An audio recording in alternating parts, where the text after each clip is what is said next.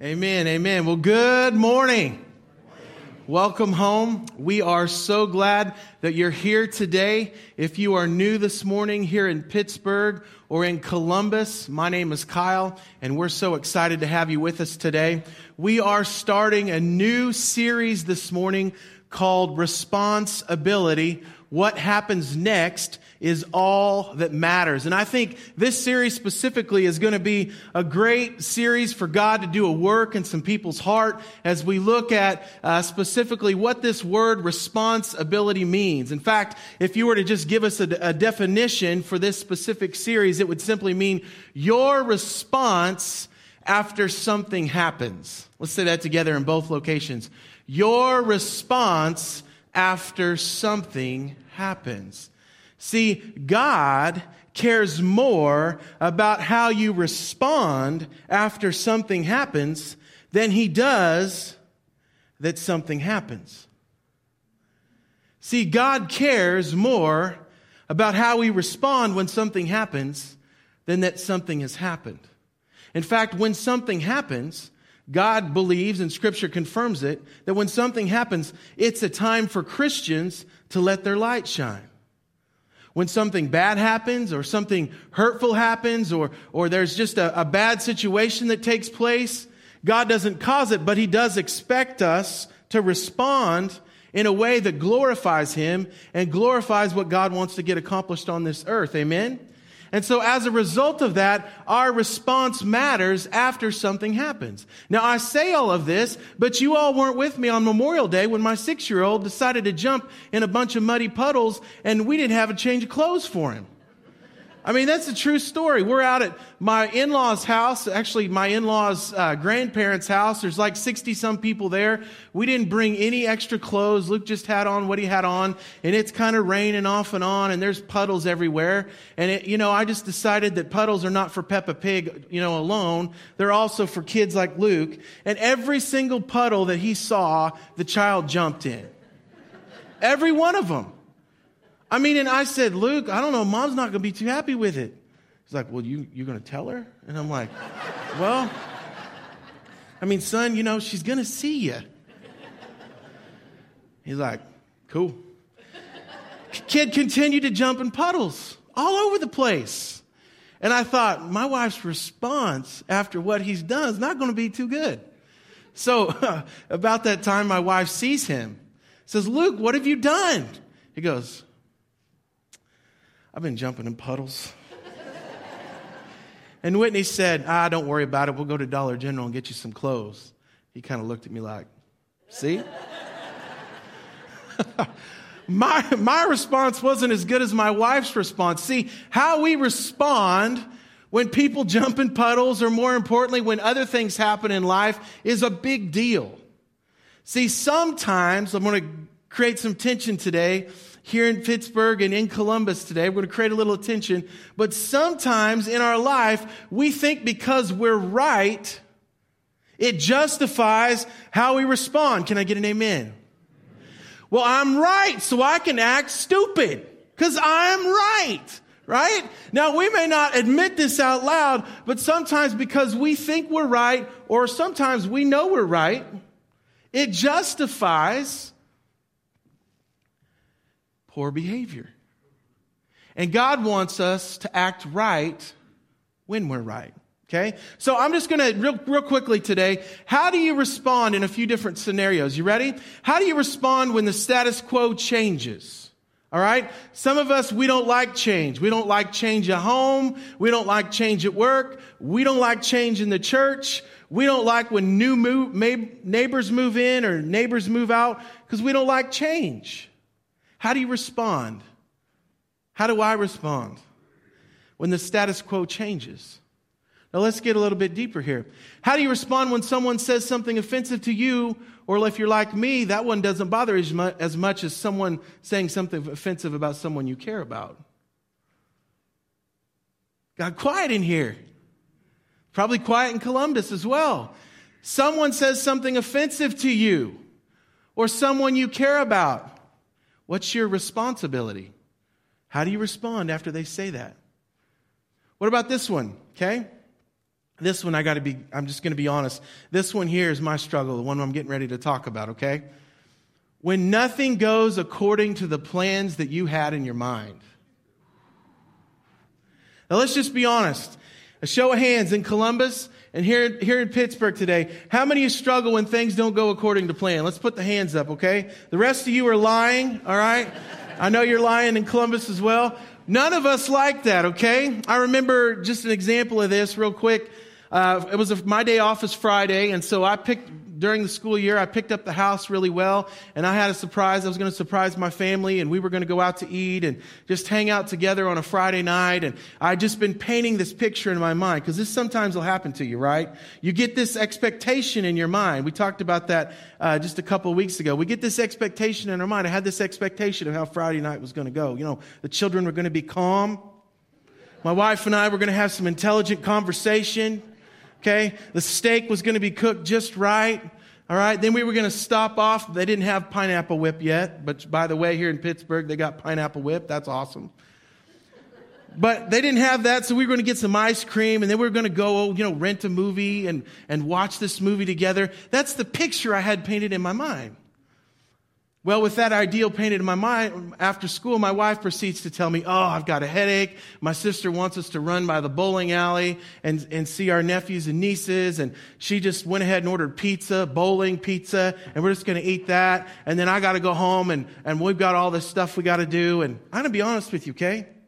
I had to apologize to my family. I didn't handle that too well.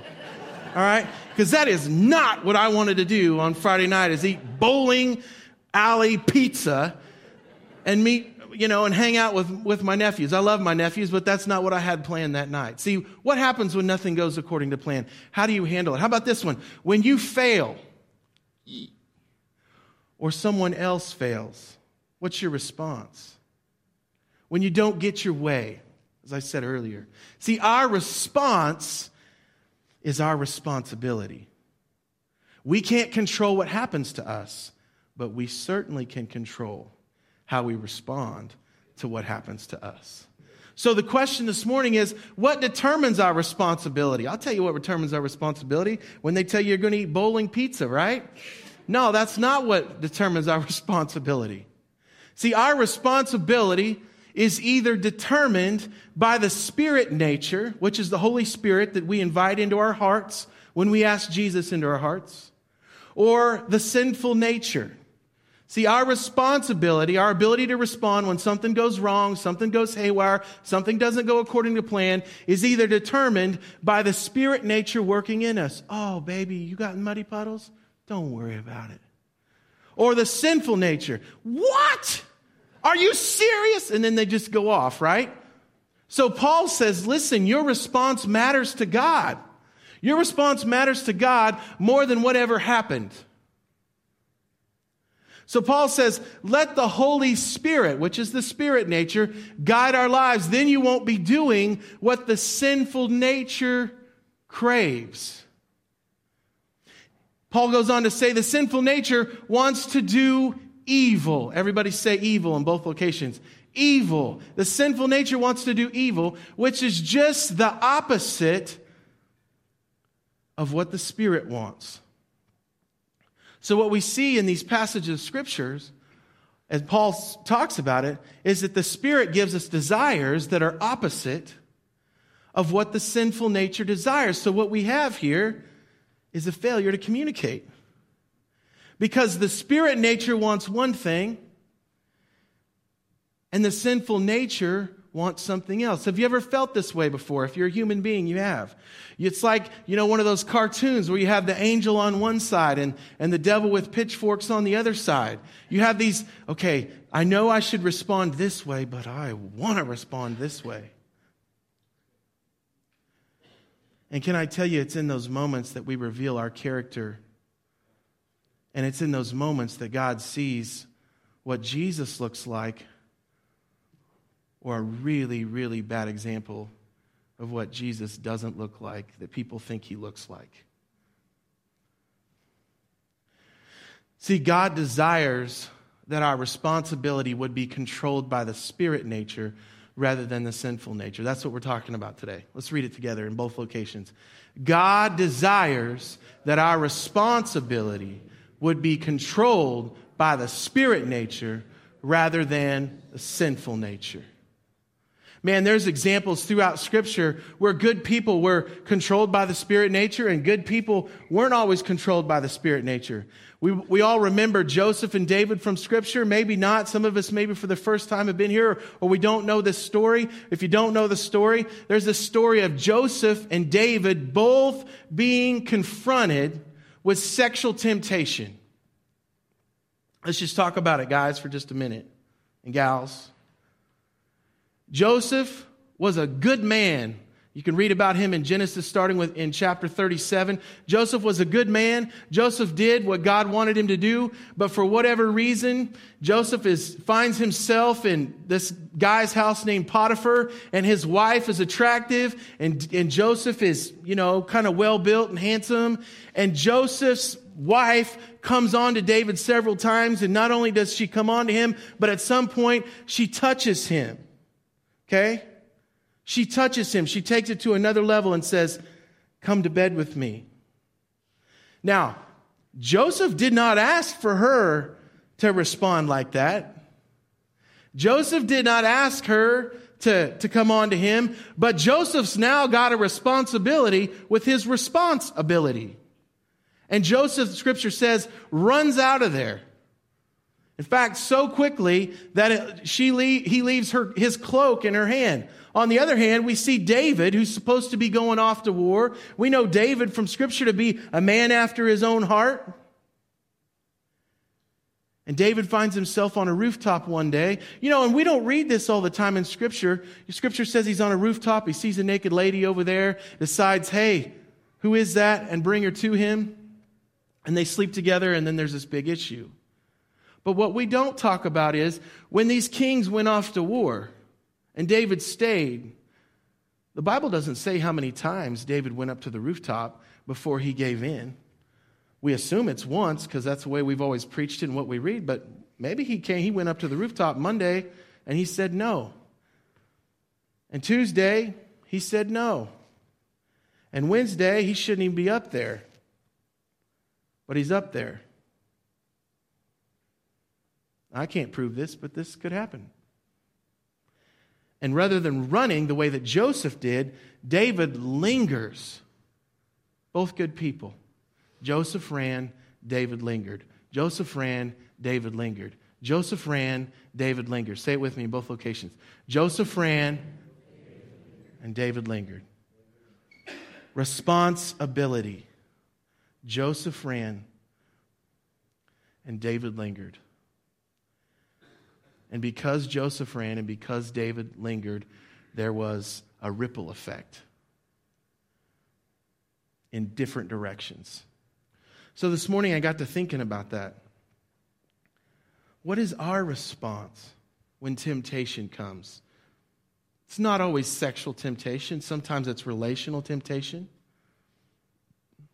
Sometimes it's that temptation that says someone says something to us and we want to say something back. So I want to ask us four tough questions today. Okay, this is a little bit different type of a message. This is more of a, a kind of a reflective message to think about where we're at on this scale of responsibility.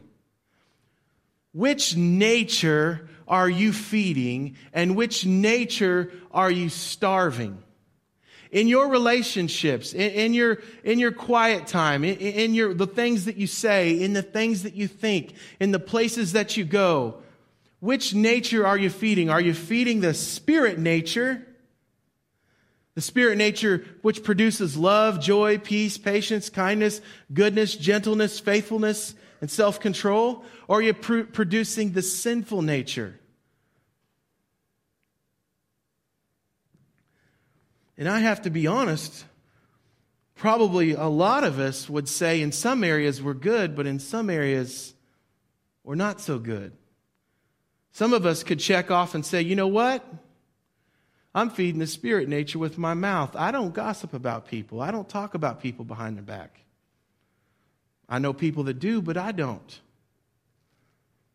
And at the same time, you, I'd say that, you might say, well, I don't talk about people behind my back, but I don't always look at things on my phone. I should.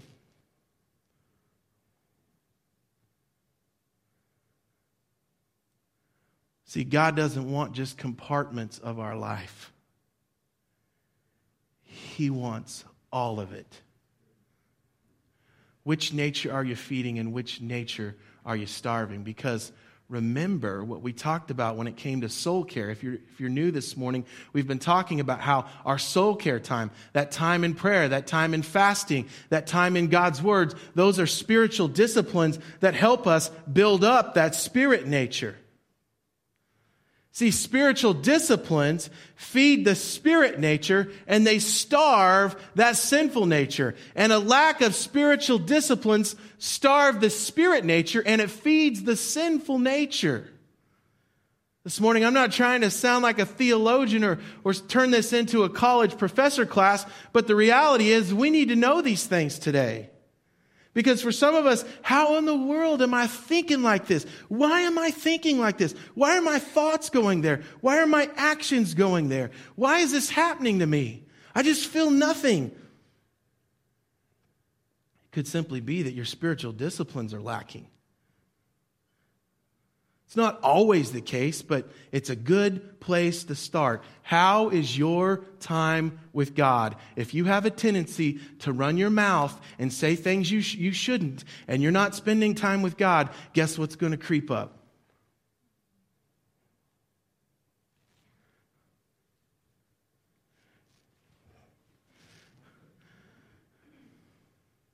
Any issue that we deal with, whatever it is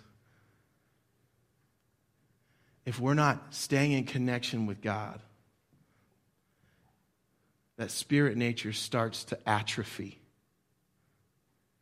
See, whatever we're spending our time doing and putting first is what strengthens, and whatever time that we're not spending time doing weakens. Question two Who has authority over how you respond when something happens? Y'all know on your phone when you're in the car and you're driving down the road, Apple's got this new thing on your phone where it says basically you're driving right now, so don't text. So you have to actually deactivate it to, to get on your phone while you're driving. In other words, you have to override, even though I'm driving right now, I'm going to pretend I'm not so I can, I got smiles on your faces. I know what's going on. See, even though we put God in charge, God does not control us. He allows us to make decisions. It's called free will. And we can override what we've set up, the same way we do a text when we're driving. And we can say we have authority over how to respond rather than God. So, who has authority over how you respond when something happens? You? Or do we allow God? Maybe for some of us, we're not sure. Well, if you're not sure, ask the people closest to you if you aren't sure. They'll tell you how you're doing. How am I doing with letting God have all of me? Ask your wife, she'll tell you.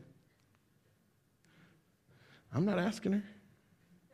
Ask your husband, ask your kids, ask your, ask your parents. Question three what would need to change in your life? Again, this is a different message today. This is causing us to think. What would need to happen, Columbus? What would need to happen, Pittsburgh? What would need to change in your life for God to have more authority over how you respond when something happens? Now, let's just think about that for a second, okay? What would need to change in our life for God to have more authority over how we respond? When the status quo changes, when someone says something offensive, when change takes place, when the doctor comes in and the report's not very good, when someone misunderstands us or misunderstands someone we care about, what would need to change so that we would respond like Jesus rather than on our sinful nature? Jesus said, If you love me, you obey my commands. Not just when it's sunny, when it's raining, and even, even when it's storming. I mean, imagine, imagine what that would look like. Imagine what would happen, question four. If God had complete authority over how you respond, what ripple effects would it cause? Let's just start small and go, let's start micro and go macro here this morning. What would it cause with your kids and your spouse or, or your, your neighbors or, or the people you work with? What would it cause if we started living at, to where God had complete authority over our lives? That God wasn't just in the car of our life, but He was driving the car. I, I can tell some of us, we're just kind of we're just letting this pass like a tornado. We'll just let this pass and then I'll get about my day. But for some of us today, really, life's not working for you. You're frustrated. Could it be that God doesn't have authority over your mouth? God doesn't have authority over what you think. Every time you get in a tempting situation, you give in because you've not given God authority. What would happen? In your personal life,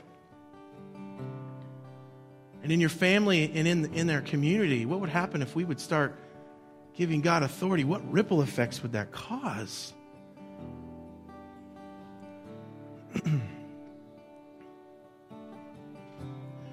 the other thing that's hard is I don't know about you, but it's easy sometimes for us to feel like we have to do these things.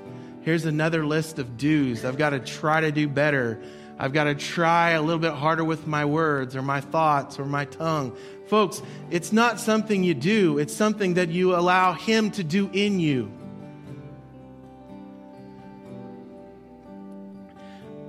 I didn't hear very many amens this morning, and maybe not in Columbus either. Let me read that again. It's not something you do, it's something you allow Him to do in you.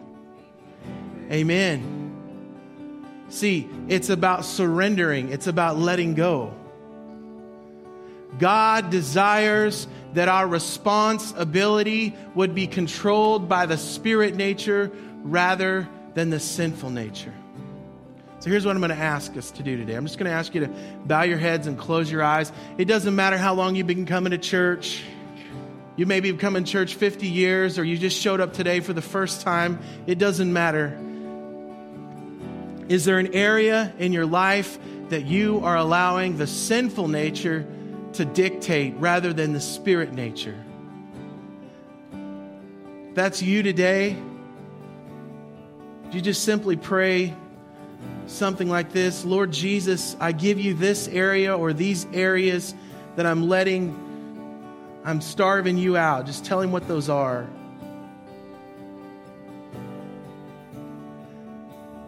And Father, I pray that your spirit nature would take over A, B, and C. And I invite you to come in, Lord, to these areas. With every head bowed and every eye closed, maybe there's someone in here today that you don't have a relationship with Jesus. And so your life is filled with the sinful nature, the way that all of ours are when we're born, and you'd like the spirit nature to come in. You just simply have to say this Lord God, I've been trying to do this on my own. And Father, I know that you died on the cross for my sins and, and you raised from the dead. And so today I surrender my heart and my life to you. And I invite you to come into my heart. I invite you to put your spirit nature in me. Take out the old sinful nature in Jesus' name. In both locations, with every head bowed and every eye closed, if you prayed one of those prayers, would you just slip your hand up real quick? God, you see those hands in Pittsburgh. You see those hands in Columbus. With every head bowed and every eye closed, I just want to tell you this. If you ask Jesus into your heart for the first time today in Columbus or here in Pittsburgh, I'm going to ask that you take one of those Connect cards here in Pittsburgh or get with Pastor Sean in Columbus and let them know as a testimony. We'll get you a Bible and we'll get you started down that road. Father God, we thank you today for who you are.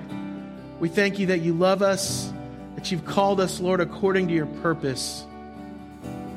Thank you, Lord, that our responsibility is our responsibility. Thank you, Lord, that we can be controlled by your Spirit and we can live the life that you've called us to live. And all God's people in both locations said, Amen. Amen. Let's stand together and let's worship the Lord today.